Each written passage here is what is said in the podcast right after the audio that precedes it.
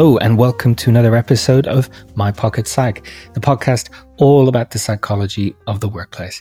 I'm Dr. Richard MacKinnon, chartered psychologist and coach, and I'm joined by my co host, Pilar Orti. Pilar, how are you doing today? I am very well, and I am delighted to be back here with you.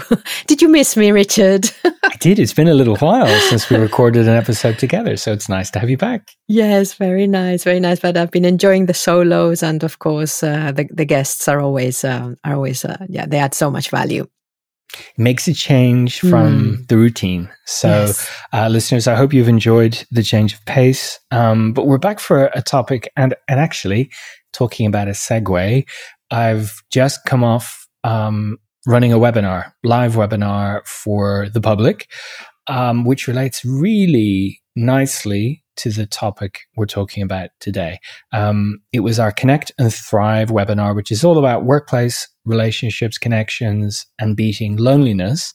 And um, if you missed it, it's not a problem. It was recorded. And uh, in the next short while, I'll have a recording of that available and we will publicize that a lot. You won't be able to miss it. um, but actually, you know, one of the things I touched on was loneliness is a little bit stigmatized as a topic. It can be difficult to talk about, and we may not know that people around us are experiencing it.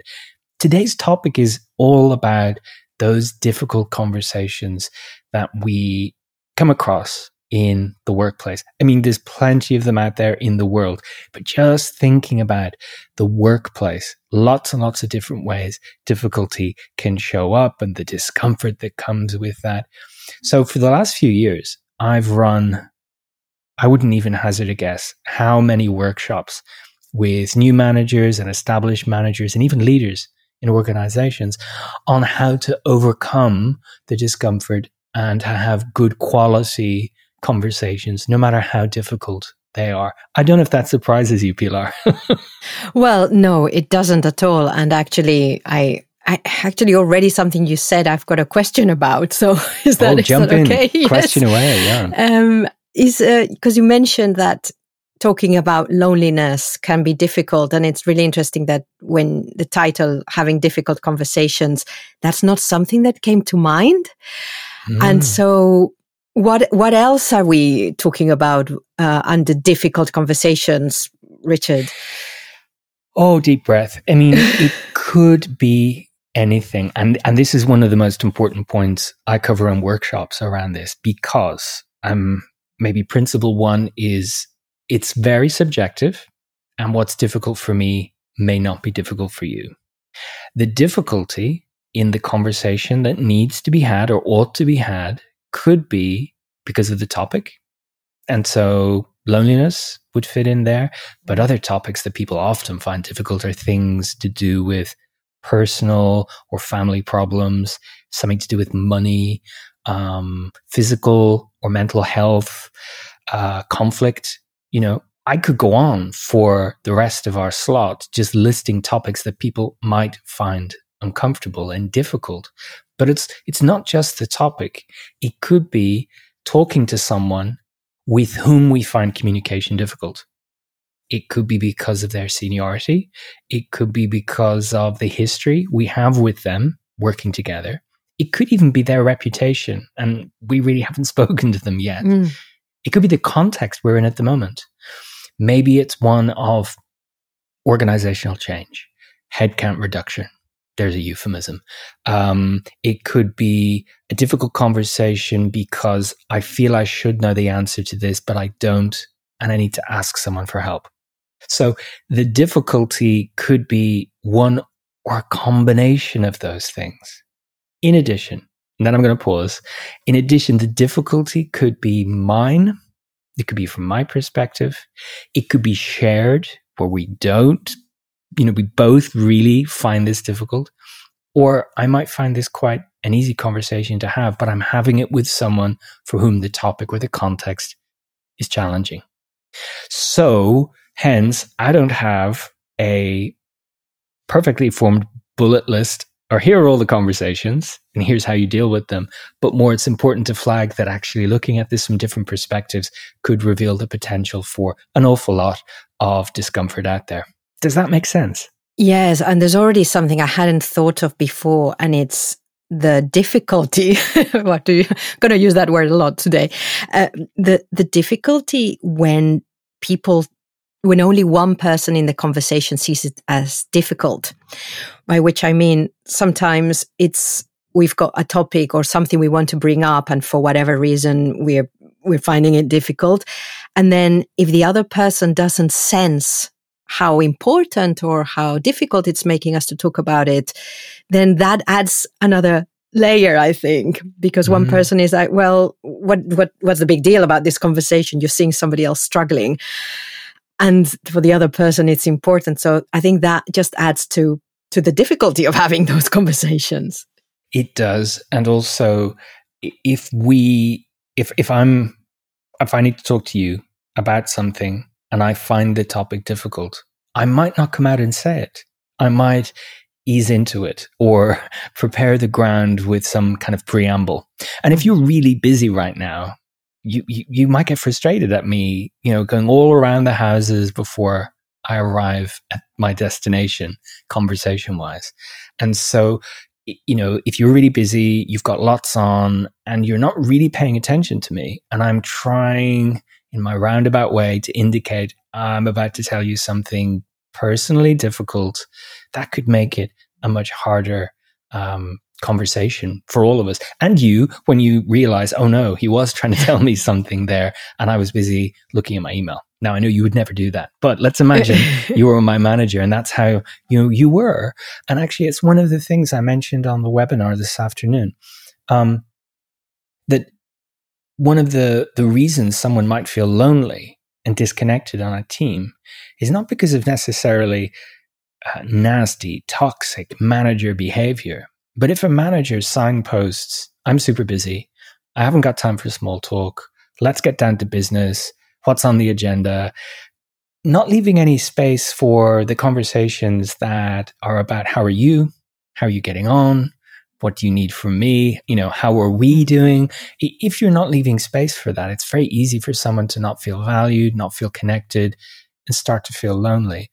So we've talked about the power of conversation before on this podcast and you know inherent in conversation is it's two way and mm. if there's just one way communication going on it's not much of a conversation and it doesn't leave you open to notice oh they've got something difficult they want to raise with me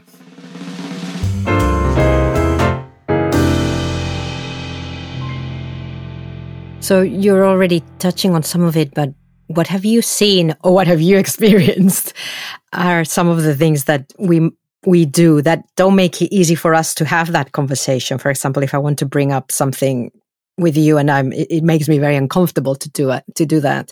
What are some of the things that you've seen that get in the way? Um so a lot of the things that we might do are um, very human responses to things that we don't like. So let's imagine I need to talk to you as my line manager. I need I need to ask for extra time off because of a family issue. I might imagine all kinds of ways that you could respond to that that aren't helpful. And so I might just begin to procrastinate about the conversation and think, you know what? I'll speak to her tomorrow or next week would be an even better time to have this conversation and so on and so on. And before I know it, you know, the conversation is definitely not getting easier. I've deprived myself of time and now it's a bit of an emergency conversation because it's tomorrow is the day I need off and I've burnt through a lot of time just because I believed it would be better if I left it go. And of course, we know procrastination is mm. ultimately unsustainable. It doesn't help us in any way, it, but it gives us that momentary relief from the the ick, you know, the mm-hmm. discomfort of doing something now. So that's a really common response when we realize, oh no, this conversation could be a little bit difficult. We might also um, just want to get it over with. And so our focus is speed, right? Let's rush through this. And when we do that, you know, we might not convey the seriousness. We might not make ourselves fully understood. We might not be conveying the right message about it. And we're treating it more like a task. It's done. Move on. And of course, if we're rushing through, we might not be paying attention to the other person. We might not be noticing how this is landing with them. We might not be giving them a chance to respond or ask questions. So again, we're we're kind of moving away from conversation and moving towards um, a monologue or the the one way delivery of a message. But both of these, they're about oh, I don't want to feel the discomfort associated with this. So here's what I'm going to do instead. Does that make sense?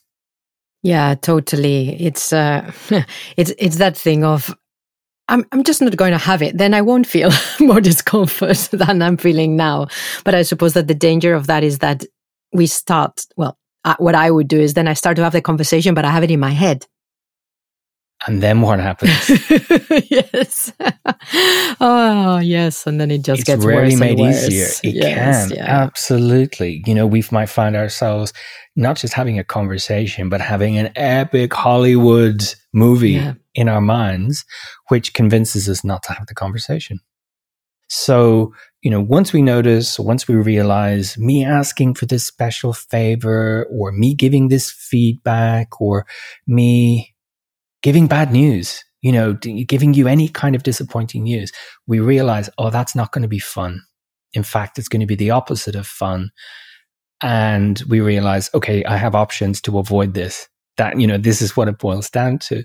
So a really common one would be to use the wrong communications channel completely and Mm. sidestep the conversation. And I could send you a message on Slack or send you an email or on Teams.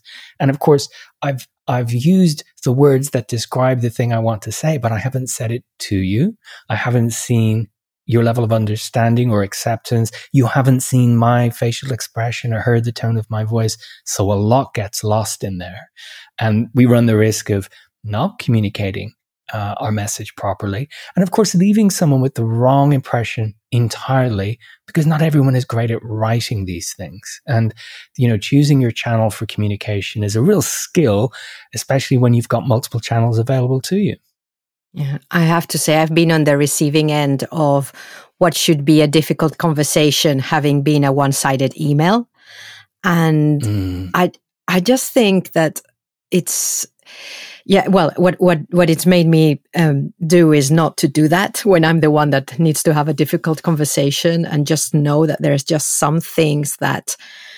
For respect for the other person, for respect to you as well, so that you can you can have the conversation that you need to have rather than the one way thing as well. I think, for example, just talking about sending an email instead of having a conversation, it is so painful to have to wait for a reply as well. Mm. that it's almost like even just talking about avoiding discomfort for me to avoid the discomfort of that wait i'd rather just have the conversation um yeah yeah the wrong channel And- it's um, easy yeah It's really easy to do. And of course, we've all heard the phrase keyboard warriors. You know, people might write something that they would never say to your face. And of course, it could escalate the difficulty. It could escalate tension or friction or disagreement. And so text based communication has its place. It's super for lots of stuff. Mm. But if we've already decided the topic is a difficult one, probably deserves some some kind of conversation. um, Now we and, might. uh, um, sorry, go ahead. No, sorry. I was just going to say now that you mentioned the the text. Sorry to interrupt. Is that sometimes I mean talking about what is a difficult conversation, but sometimes what I have done is, in order to be able to have the difficult conversation, I've laid down some context beforehand. Yes. Just with, and that can be. So I think that yeah, this just it's just very complex. This whole topic. Well, it is, but you you touch on a point that I always raise in workshops, which is you're having a conversation with someone.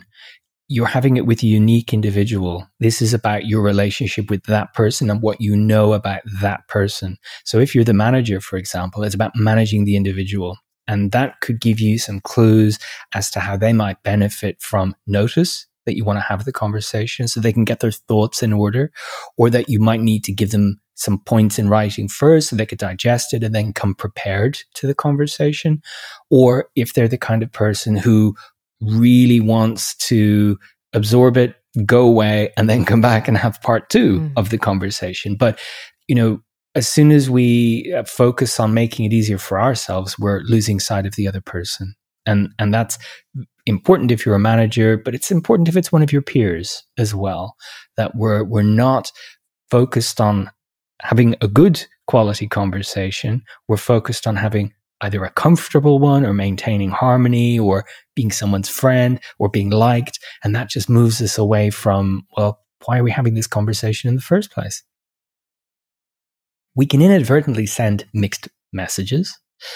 Now, some of us will have an unfortunate tendency to, you know, um, say one thing with our voice and another thing with our face. You know, people have a nervous smile, or, or sometimes people use humor to diffuse a situation. And I, I, I wouldn't say never do that, but I would always say be cautious about using humor. You might think you're diffusing tension, but the other person might interpret that as a lack of respect or just simply, well, why are you cracking a joke when this is such an important topic? Or I'm not sure, should I be laughing at that or should I be serious? Or it, it's, you know, it's a real challenge. So again, humor might make you feel better, but it may well not translate into something that signifies the importance of this conversation to the other person.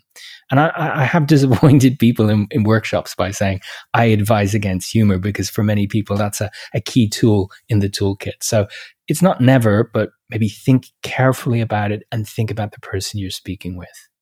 When it comes to feedback, feedback is consistently flagged as something that can be an uncomfortable thing to do, particularly when it's corrective in nature, as in what many people would call negative feedback. But, you know, I'm asking you to stop doing something or do something better, or I'm going to point out your error and ask you to do it a different way. That can be uncomfortable. And again, we might end up sugarcoating it, you know, adding in uh, irrelevant positives or and that's a kind of mixed message too, right? You know, you did it wrong, but oh, but it doesn't matter so much. But I, I need you to improve your performance, but it's not such a big deal. And what did, what do they do with that? You know, what are they supposed, what's actionable about that? You could walk away feeling okay. And they're left going, I wonder why she said that in that way now to me. It's not effective communication. You can see where it comes from. It comes from this is a bit icky to do. So what I'm doing is actually letting my emotions have more of a sway over the situation. Either I want this to be a happy, pleasant experience, or I want it to be over, or I'm really annoyed that I have to do this. And so my frustration is what's going to be in charge here. And as I've explored with many, many managers, as soon as you lose your temper, you've kind of lost the argument because anyone who's listening to you can say, well, that's just emotion. It's not evidence. It's not rational. It's not anything I need to do, a, you know, anything about. And it erodes respect and trust. So letting any of our emotions completely take over is inadvisable. And yet we're emotional creatures. So we can um, cultivate emotion to signify the importance of what we're talking about. But I'll come back to that in, in a moment. So again, I, we could spend all day talking about how we mess mm, this stuff up as humans, yes. but you, you, they resonate resonate with you, right? You you you get where I'm coming from with those unhelpful responses to the discomfort. Yes, and unfortunately, I can relate to a lot of them, either from having been the one who needed to bring something up, and again, I mean, the sugar coating, uh, it's uh, sugar coating any kind of bad news. It's um, it's difficult. Um, because I, th- I suppose it's that tendency to show that it really you don't want to be having this conversation. yeah. So yeah. And of course, we might you know really anticipate a response that we don't get. You mm. know, we might yeah. anticipate the other person is going to be really annoyed or they're going to be really upset or, you know, they're really going to hate me for this, but we might be surprised. So actually, um, deciding how we're going to communicate based on something that hasn't happened yet, when you put it that way, isn't really that helpful. If we have to have a difficult conversation, let's focus on the meat of that and let's um, prepare for how we would like to be rather than how can I avoid all of the nastiness that I think is inherent in this. So again, as, as a general principle, once you decide how can I make this more comfortable for me or how can I make this easier for me, that's a bit of a trap. And after you've decided that, then you're likely to experience all of those things we've just run through. And I have to say, I've just remembered one conversation that I did wasn't looking forward to having, which was I just wanted to tell someone I wanted to to leave their team. And again, we started the conversation and they said, Yeah, I've noticed. Great. that it was that that thing of I thought it was going to be really difficult and I was going to explain all sorts of things, but no, they'd already seen and we'd seen that actually it wasn't a surprise that I wanted to go, and then it was an easy conversation rather than a difficult one. So I think that um, it's it can be surprising.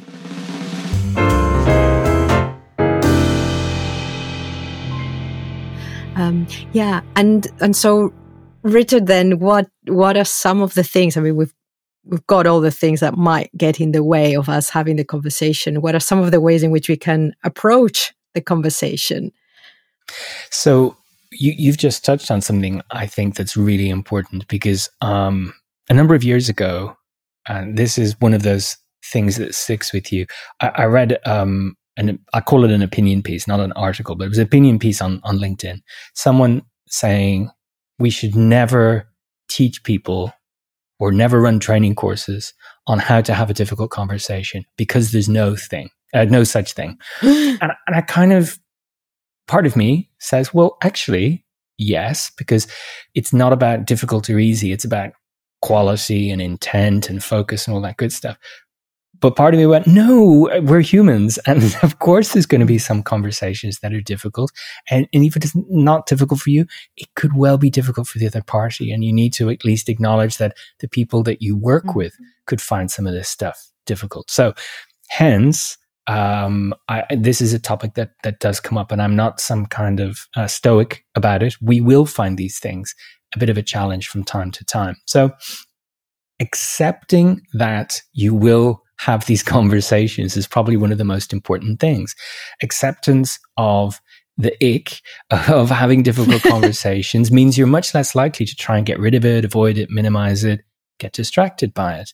It's part of doing meaningful stuff. So, in other words, if you're a manager, if you're a team leader, a supervisor, um, it's part of that important role, um, having conversations that you or your team members might find difficult if you acknowledge and accept it as part of the job, then yeah, it, it means that your focus can be more on having the conversation rather than making it easier. And that, that is powerful, that explicit acceptance, as is preparation. Now, if you're, if you know you need to have a conversation with someone, you could prepare, plan, maybe even make a few notes of the key points you want to make. Um, that's great two things here. We need to be honest with ourselves that the preparation isn't a form of procrastination because we could prepare forever. But secondly, we don't always get the chance to prepare. Someone may approach us, us and initiate a conversation that we don't want to have. So being able to handle that in the moment is really important and to manage ourselves in a conversation, not letting our emotional response take over, but to focus on listening and being receptive to hear what's really being said, not what we imagine uh, is going to be said. So that involves us, you know, being in the present moment, really focusing on the conversation itself. The way I put it in workshops, because I think most people can identify with this at some point in their lives. When you have an interview, when you're being interviewed for, for a job, it's so easy to get caught up with reflections on how you're doing and preempting the next question and wondering what you're going to say next to the extent that you miss a question. You realize I was talking to myself in my own head there, and I actually don't know what just happened. We can do that in any difficult situation when we're focused on what do I think about this? What will I do next? Rather than what are they saying? What are they not saying? How will I answer the thing that they just said? So it's something that can take a lot of the pressure off rather than preparing an epic speech or accounting for every response we might get. We just say, no, if I'm focused on the conversation, focused on the person, I respond to what they've said, not what I think they might say uh, in my worst nightmares. Does that make sense? Yes, completely. And I think it's a, a very, uh, a very fine line between preparing preparing for procrastination, uh, mm. preparing uh, to try to anticipate everything, and then I, I completely get as well, just not being present in the moment, especially if we're having that difficulty and uh, and we and we hmm. start to feel a bit anxious as well more than yeah it takes us away it, it definitely does yeah. and um, so acknowledging that it's beneficial acknowledging and practicing it when you don't need it. Like a lot of the skills we talk about they're worthwhile practicing in your everyday so that when someone does come with some bad news or you have to have one of these conversations you've got this skill of being present in in the moment. And of course i say I shouldn't need to say this, and no one should need to be reminded about this, but that implies not multitasking while you're having these conversations, not keeping one eye on your phone or your monitor while you're having an important conversation, because that just means you're depriving yourself of the capacity to give all your attention to the other person and respond in a way that you'd later be proud of. Um, and that's often one of the things that people do when they're really uncomfortable. They distract themselves in an effort to not experience all of the mm. discomfort that's coming with it. Now, as, as part of our preparation, um, there's three simple things that I, I cover off with, with my clients that helps them at least um, not in a script like way, but to prepare themselves for the conversation. Three questions. What's your role here? Your role, the answer could be really simple, like, I'm the manager. And that reminds you that it's part of your job.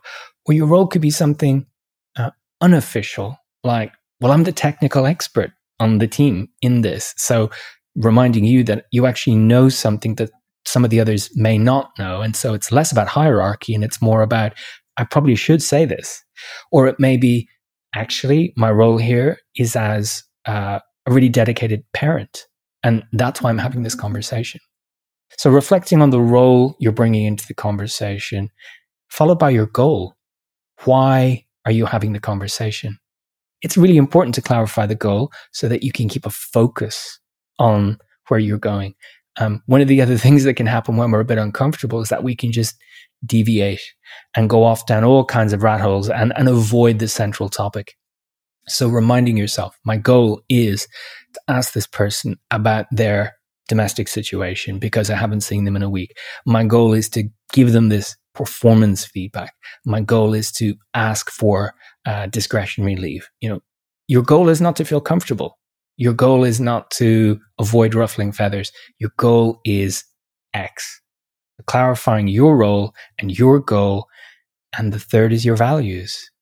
What are the values you'd like to express in this situation? In other words, how would you like to show up? And given the topic, given the other person, given the context, you might be leaning into values like, oh, being patient, uh, being calm, um, being you know being serious or professional or compassionate I, I don't know. It's going to depend on the context you're in. But thinking about your values enables you to um, maybe turn down the volume on the fear or anxiety or general unpleasantness and just think about the the way you'd like to interact. And that helps us avoid all of those scripts, he said, she said, and um, indefinite preparation. I think being very clear about what you want to get from the conversation or what the goal is, I think that that really helps me is really focus and, and to prepare for it. Yeah. This, unfortunately, doesn't mean you'll automatically get that goal.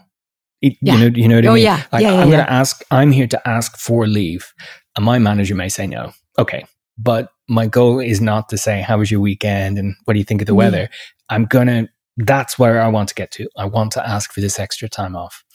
So, um, yeah, sadly, we may not always be successful mm. in that, but at least we've then behaved in a way that is reflective of where we wanted to get to and the kind of person we want to be, much less likely to be dragged aside by our emotions or very um, fleeting thoughts about the situation.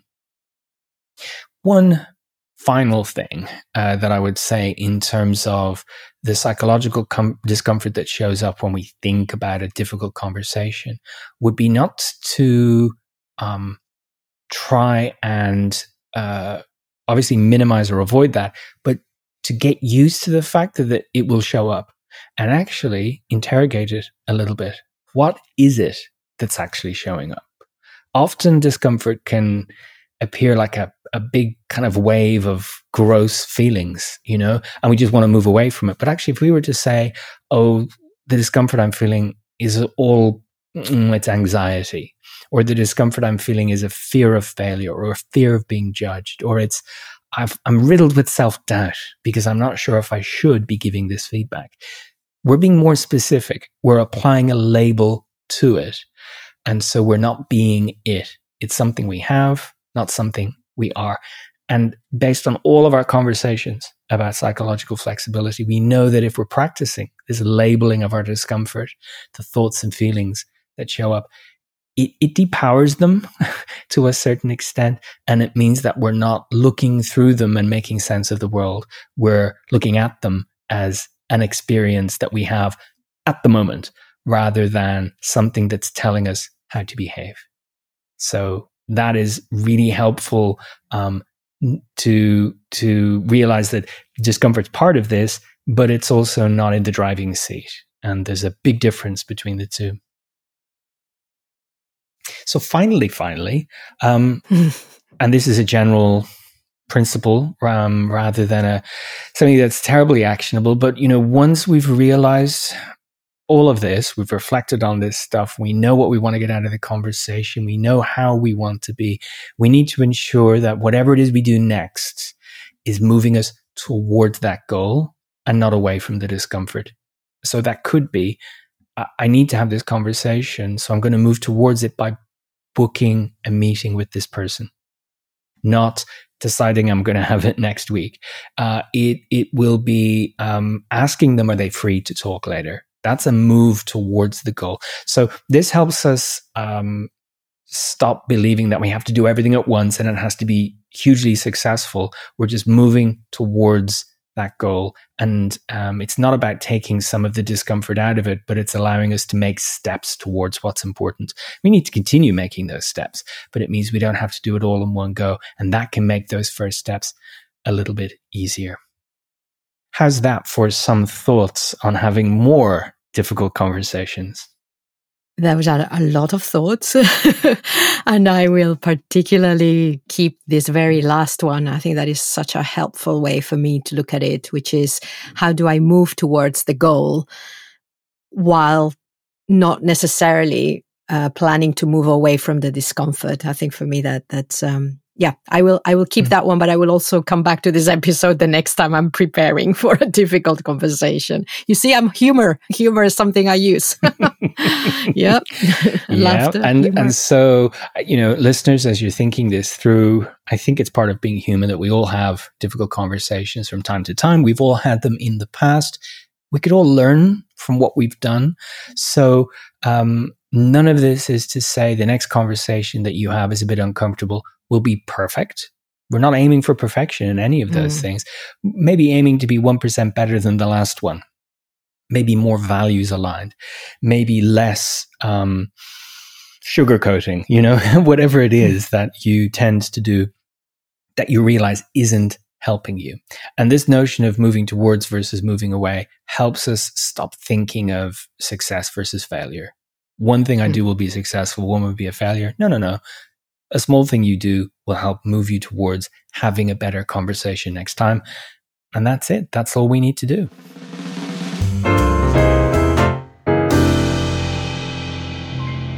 So we've covered another interpersonal workplace topic. We started talking about loneliness, but anything could be uncomfortable for you, for them, for both of you.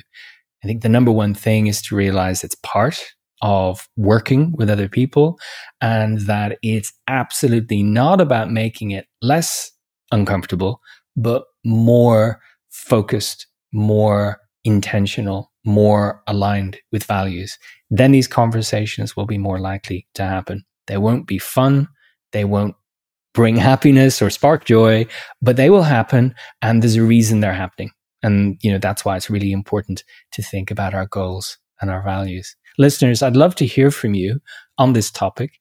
Um, how do you navigate the difficulty of conversations?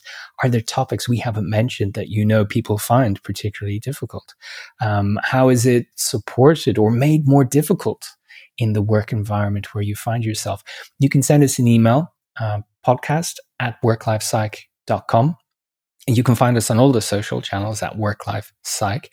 Um, and um, we'd love to hear from you. We always love to get the feedback. And I've had two examples in the last two weeks where people emailed me, but also one person stopped me on the street. They recognized me. Um, and that was, yes, that was very, very interesting. So um, that's twice this year that's happened. Uh, so I will never play down the chance of coincidences as a result of that happening. Wow. Anyway, um, Pilar, thank you for joining me once again. It's been great to reconnect with you on this topic. Yes. Um, it's a bit of an evergreen topic, so hopefully we'll get some feedback, some chat about it. Um, and uh, to all the listeners out there, thank you once again for joining us. Thanks for listening.